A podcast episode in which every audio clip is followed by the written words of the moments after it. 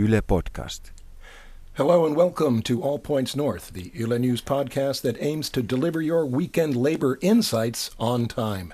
This week we'll discuss whether workers' rights are under siege as firms try to maximize profits and as government looks for new ways to boost business activity.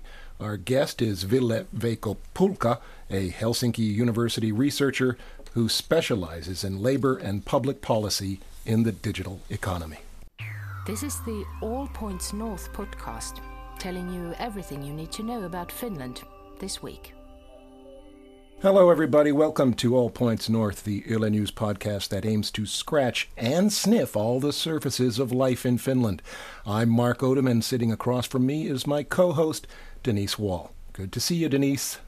Thanks, Mark. So we're scratching and sniffing nowadays, are we? Well... well In any case, you know, this is starting to be one of my most favorite places in the world to be. So thanks for having me. Well, it's great to have you. And also sitting in our studio is this week's special guest, uh, Helsinki University labor and public policy researcher Ville Veikko Pulkka. Welcome. Can uh, we call you Ville? You can decide. Both are fine. Okay. Brilliant. Well, um, your your bio says that you're a social and public policy researcher, but it also says you're current interest is in how the digital economy will affect labor and public policy. I presume you've been digging into this field of study already. And what can you tell so far about how the platform economy is affecting work compared to, say, employment as our parents knew it? Well, thus far it is fair to know that uh, we are still discussing a marginal phenomenon. According to Statistics Finland, only zero point three percent of uh, Finns have received one quarter of their income from platforms. That was in two thousand seventeen. So I think that emphasized that still it is a marginal phenomenon, but at the same time uh, it can be expected to grow. Uh, one good example is the purchase of Task Rabbit by IKEA last year, which shows that even conventional Uh, big enterprises are interested in organizing work on on these uh, new platforms. Task Rabbit. Yeah, it's a pioneering um, um, uh, on-demand platform based in uh, based in uh, San Francisco, mm-hmm. and uh, it has uh, it has been a quite popular manner to organize many kind of work tasks in the U S and uh, not only food delivery, mm. which we are talking today. Well, so is it a sort of a platform where employers can find uh, willing employees to do certain kinds, specific tasks for them? Exactly, exactly. Small so projects. It's an allocation of uh, small projects and tasks. Mm. Okay.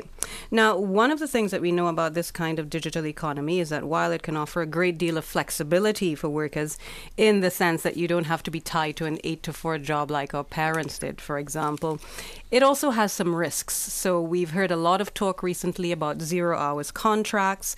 Uh, unions are concerned about erosion of benefits and so on. Is there a role for policymakers and their advisors like you to try and somehow legislate to protect workers' rights? So would that uh, be seen as a constraint on business?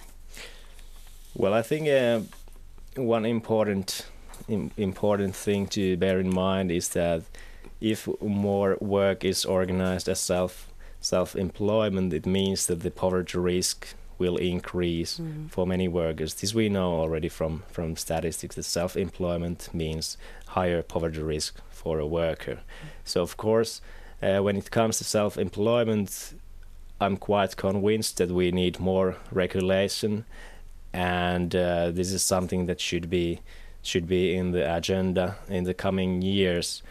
Uh, one one uh, obvious way to tackle some of the problems is uh, making social security more flexible for se- for the self-employed, uh, which means that maybe one could uh, combine uh, paid work and self-employment at the same time, and uh, maybe we could tackle some of the pitfalls in the current system, that in the, in the worst case scenarios you may even fall through the gaps mm-hmm. in the in the system, which means that you may not even be eligible for social security if you're self-employed. Mm-hmm. Um, we've seen recently the government insist that it's forging ahead with legislation that'll make it easier for small firms to to fire workers. There's been some uh, minor adjustments to the draft bill, but the essential provision remains the same. What unions see as a loss of protection from summary dismissal by employers. Is this part of a global pro-business trend that we can expect to see more measures that favor business but maybe jeopardize workers' rights?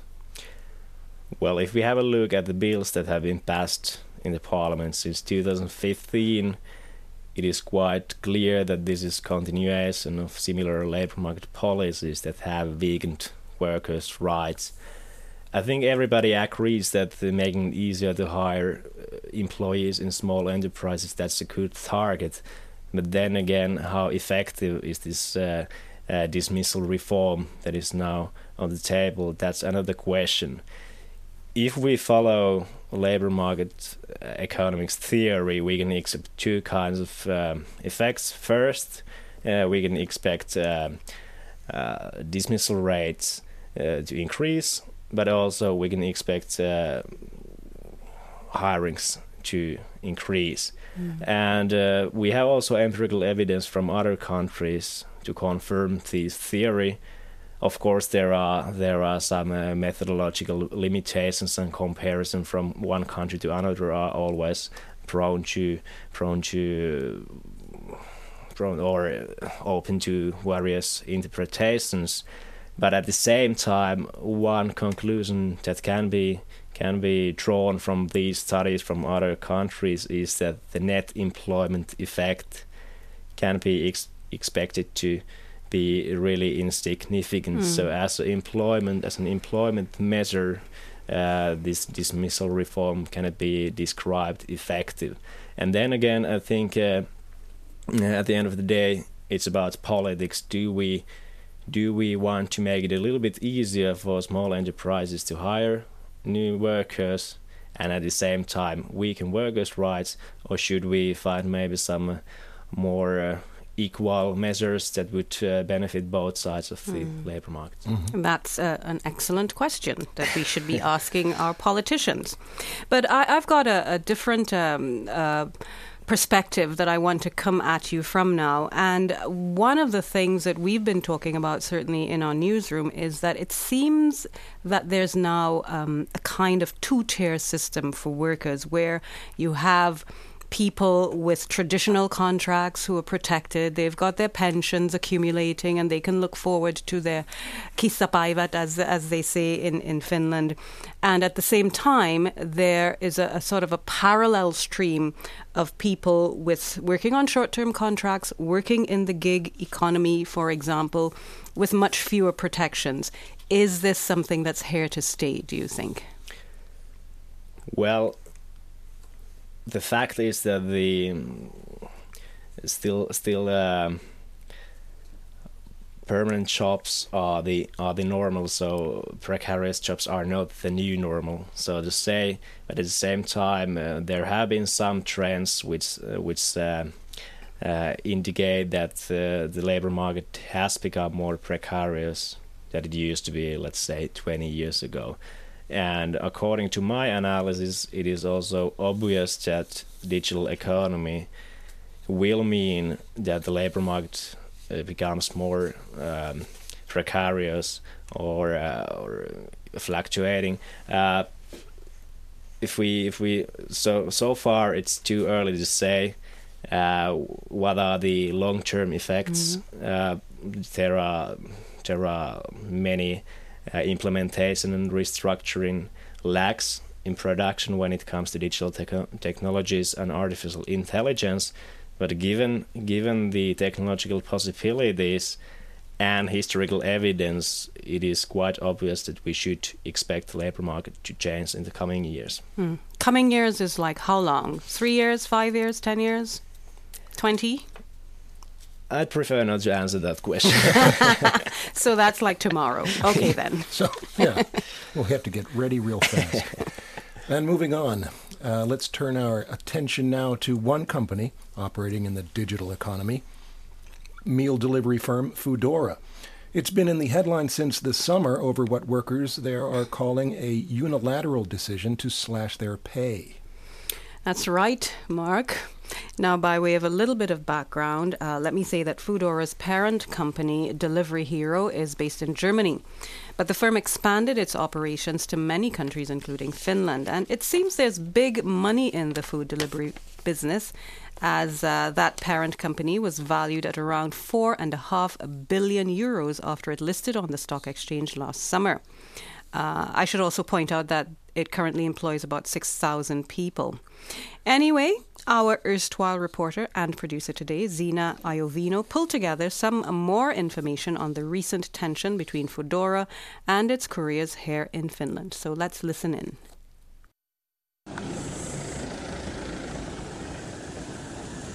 Food delivery firms like Foodora may be catering to consumers' gastronomical whims and fancies, but it all comes at a price. Most of the cyclers and drivers who make the actual deliveries would say that they don't get a fair slice of the very profitable meal delivery pie. In general, they work for fairly low wages and are not unionized. That lack of representation created an opening for Foodora in Finland to announce in July that it was slashing couriers' weekday pay from eight to seven euros an hour, while their weekend pay would drop from eleven to nine euros an hour. The company calculated that if workers could deliver two and a half meals an hour, their wages would remain stable. In other words, they'd have to work a bit more to earn the same pay as before. On top of that, couriers who used their own vehicles for delivery would no longer be entitled to additional compensation. Apart from the dip in their wages, workers were irked by the unilateral nature of the new plan. There had been no consultation or negotiation, they said. They were given just two weeks to sign up to the new rules, or they could check out. At the same time, the company said it was raising delivery prices across the board by ten percent. One courier said that the new contract would reduce his monthly paycheck by more than one hundred fifty euros. Last month, many of Foodora's delivery staff in Finland took a stand against the move and held public protests. They claimed they did not receive employment contracts or insurance from the company, and that they deliver food in heavy backpacks, sometimes while riding bicycles in all sorts of weather conditions for low wages. And that was Zina on recent rumblings in one area of the digital economy, the app-driven food delivery sector. Now, Foodora has come to Finland with some baggage. For example, they pulled out of the Australian market in August after taking some heat from local unions and regulators over what they saw as sham contracts and underpayment of workers. When we uh, consider companies like Foodora, not to mention Nouveau Taxi Service, Uber, and Finnish food delivery firm Wolt, I guess the question for you, Ville, is, is Finland prepared for the digital platform economy? I think uh, we should uh, point out two food issues. First, uh, we need more regulation, for sure. Foodora is an illustrative example how things can end up if if there is a gray zone uh, when we don't know if, if the workers are actually self-employed or employees. So this is something that should be should be uh, uh, decided politically in the in the coming years. Uh, second, I think uh, we should also uh, think about how to reform social security to make it more flexible for people who are receiving income from uh, different kind of gigs or short short-term contracts. Mm-hmm. And I think these are these are two main issues that are politically uh, the most important at the moment when it comes to platform economy. Mm.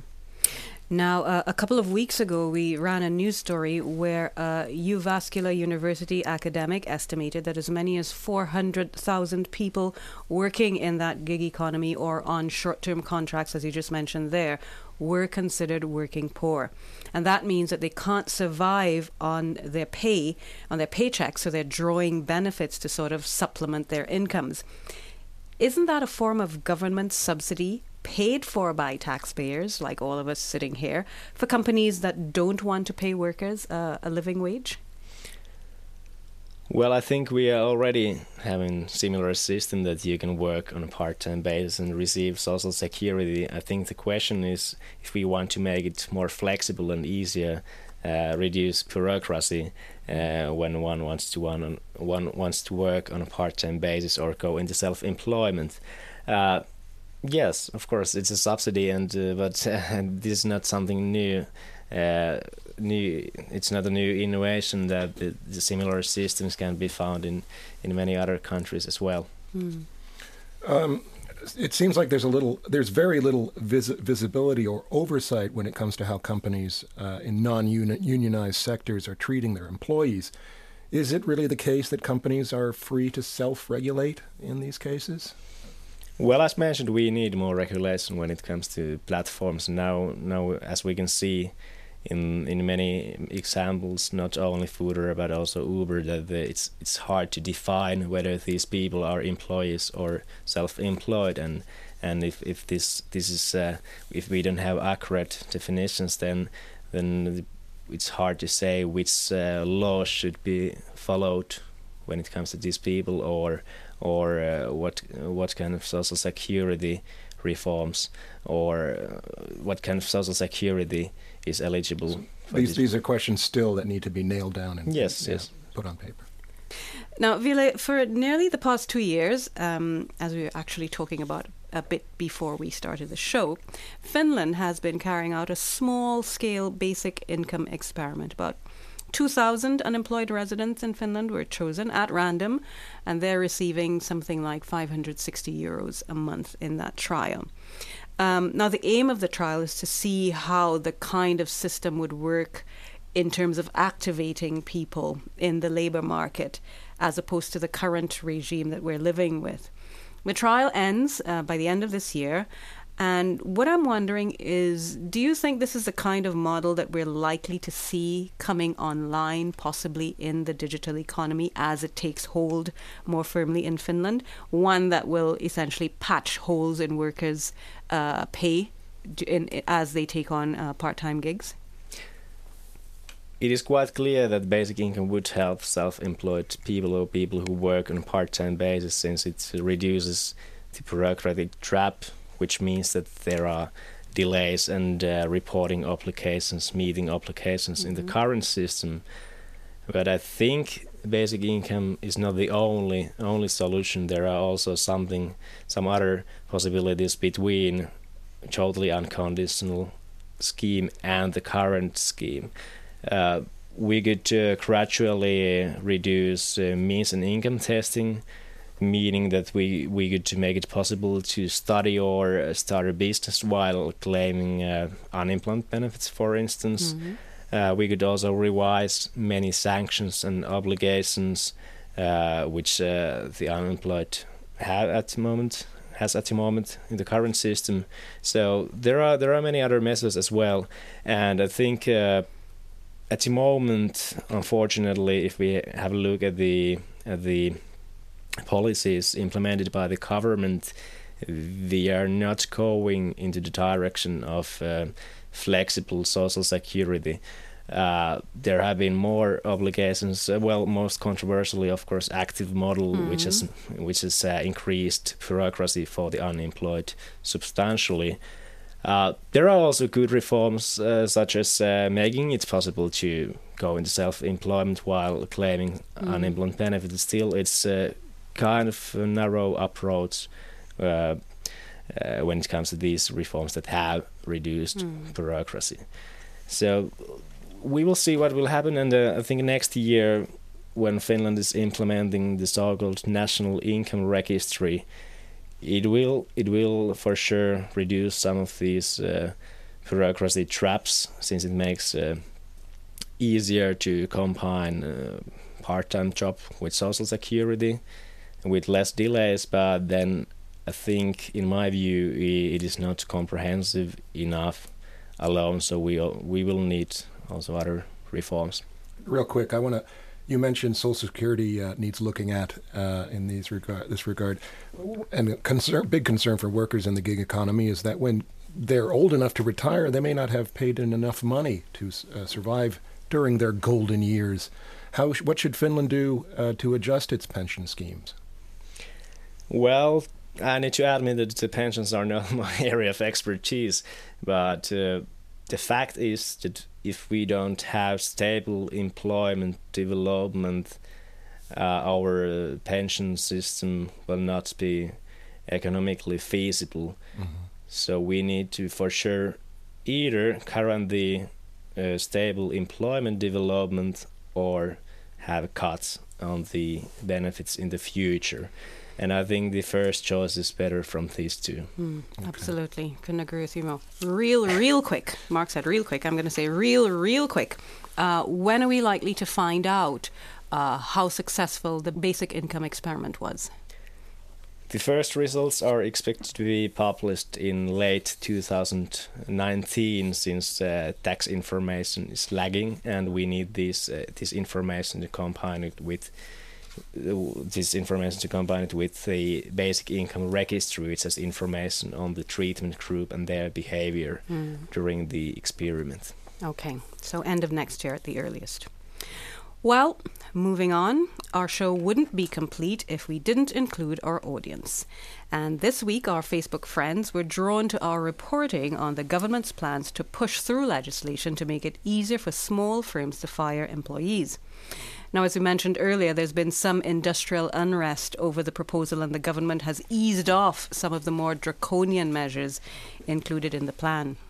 That's right, Denise. Uh, so the threshold has been reduced from twenty to ten-person firms, and workers who are fired for some reason will face a sixty-day loss of benefits instead of the originally proposed ninety days.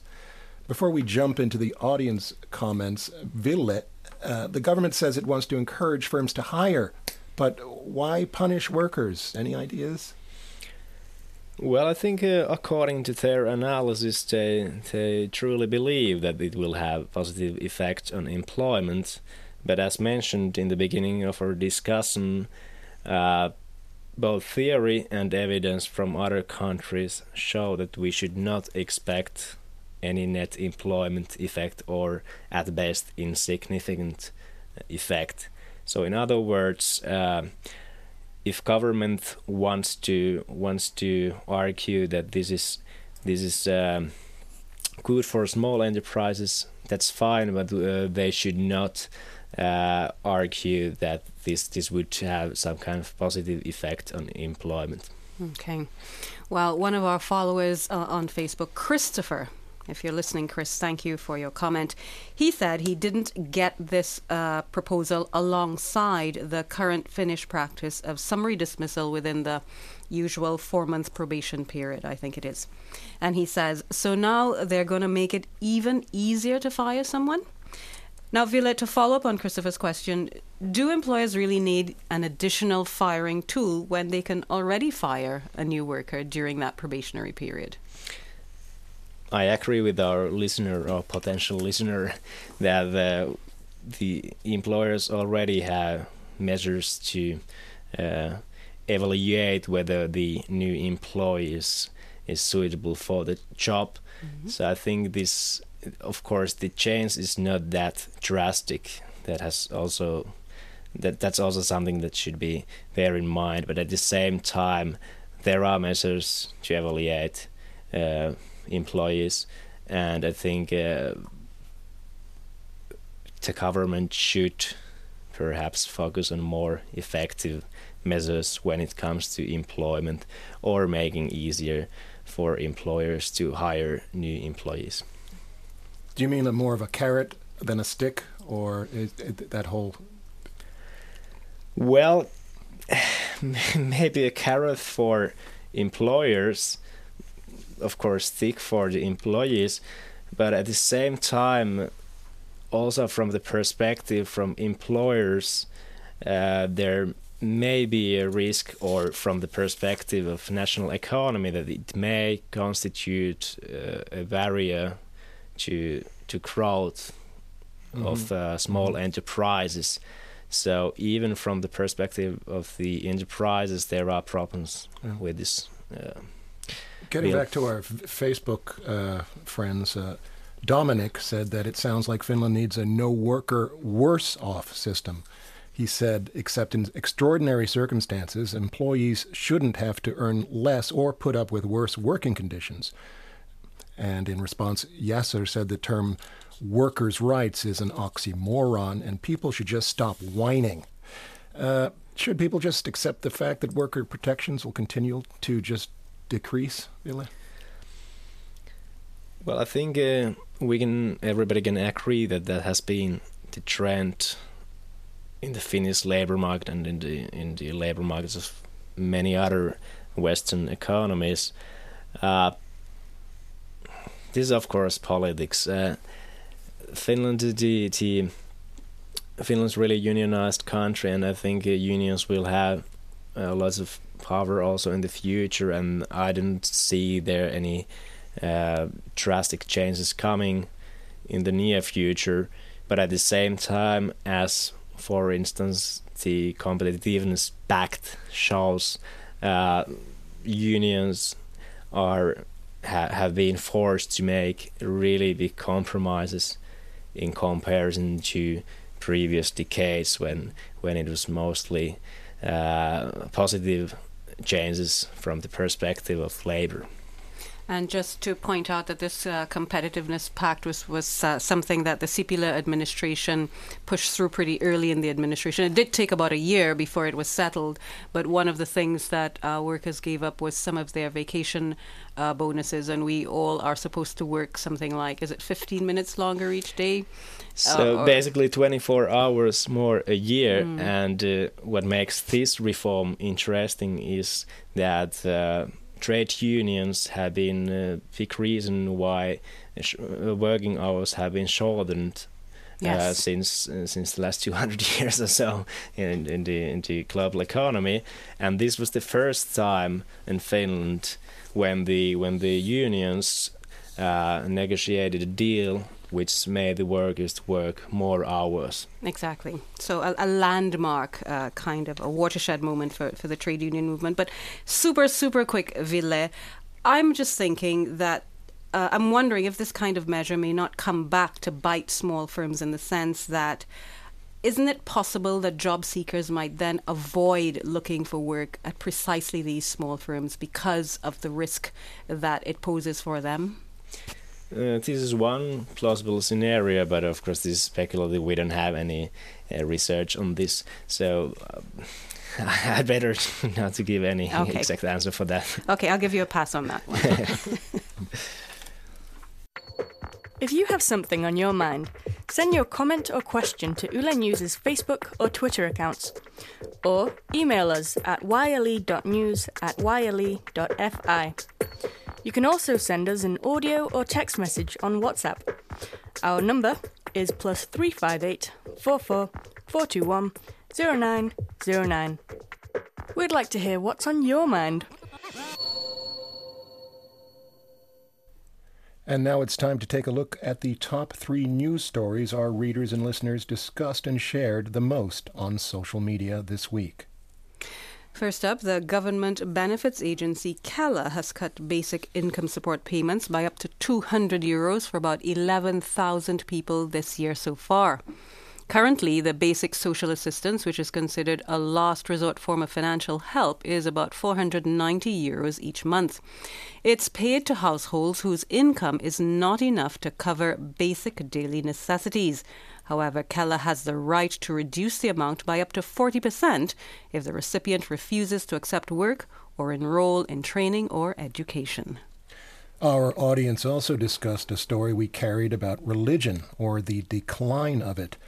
One in four people in Finland do not belong to any registered religious community.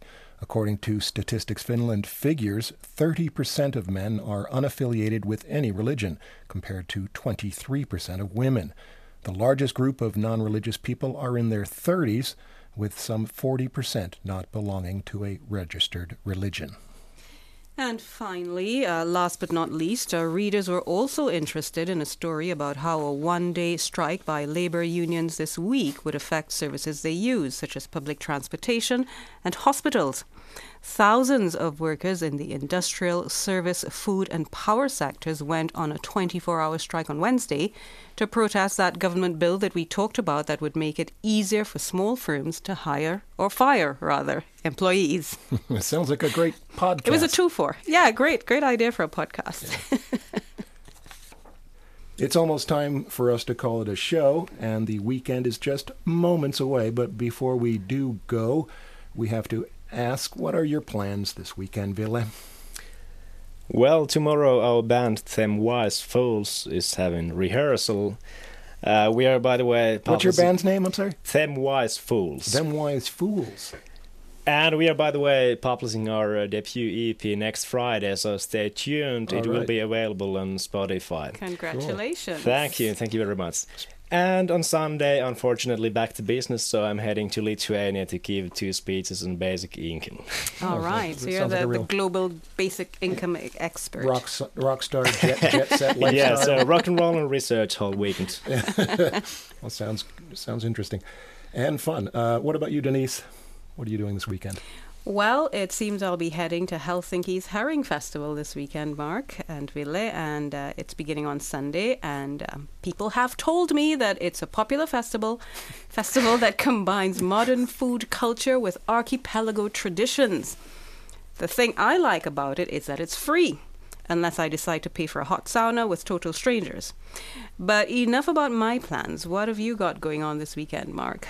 Thought you never ask. I'm excited because I'm headed downtown to take in the new and very hyped modern art museum, Amos Rex. Uh, media reviewers are calling it a world-class cultural destination, and I'm looking forward mm-hmm. to seeing it myself. But uh, time is running out.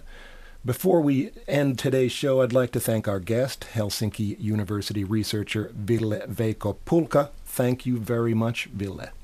Thank you for having me here. Also want to thank A P N's co-host this week, Denise Wall. Thank you, Denise. You're very welcome, Mark. And we'd also like to thank our dear audience. You can keep in touch with us the rest of the week via our Facebook, Twitter, and Instagram accounts, and, of course, at yle.fi slash news. This week's All Points North was produced by Zina Iovino, who also doubled as our reporter, and our audio engineer was Juha Yanti. Thanks for joining us, and remember to tune in next week. So long for now. Bye-bye. Bye.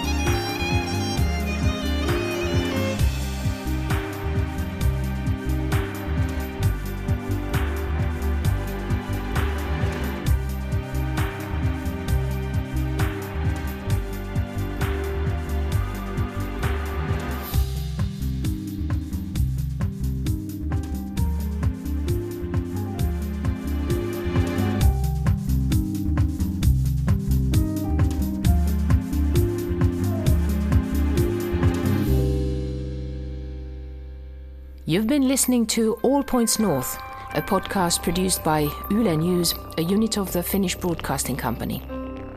For daily news from Finland in English, head to yle.fi slash news and follow us online at Facebook, Twitter and Instagram. You've been listening to Yle News.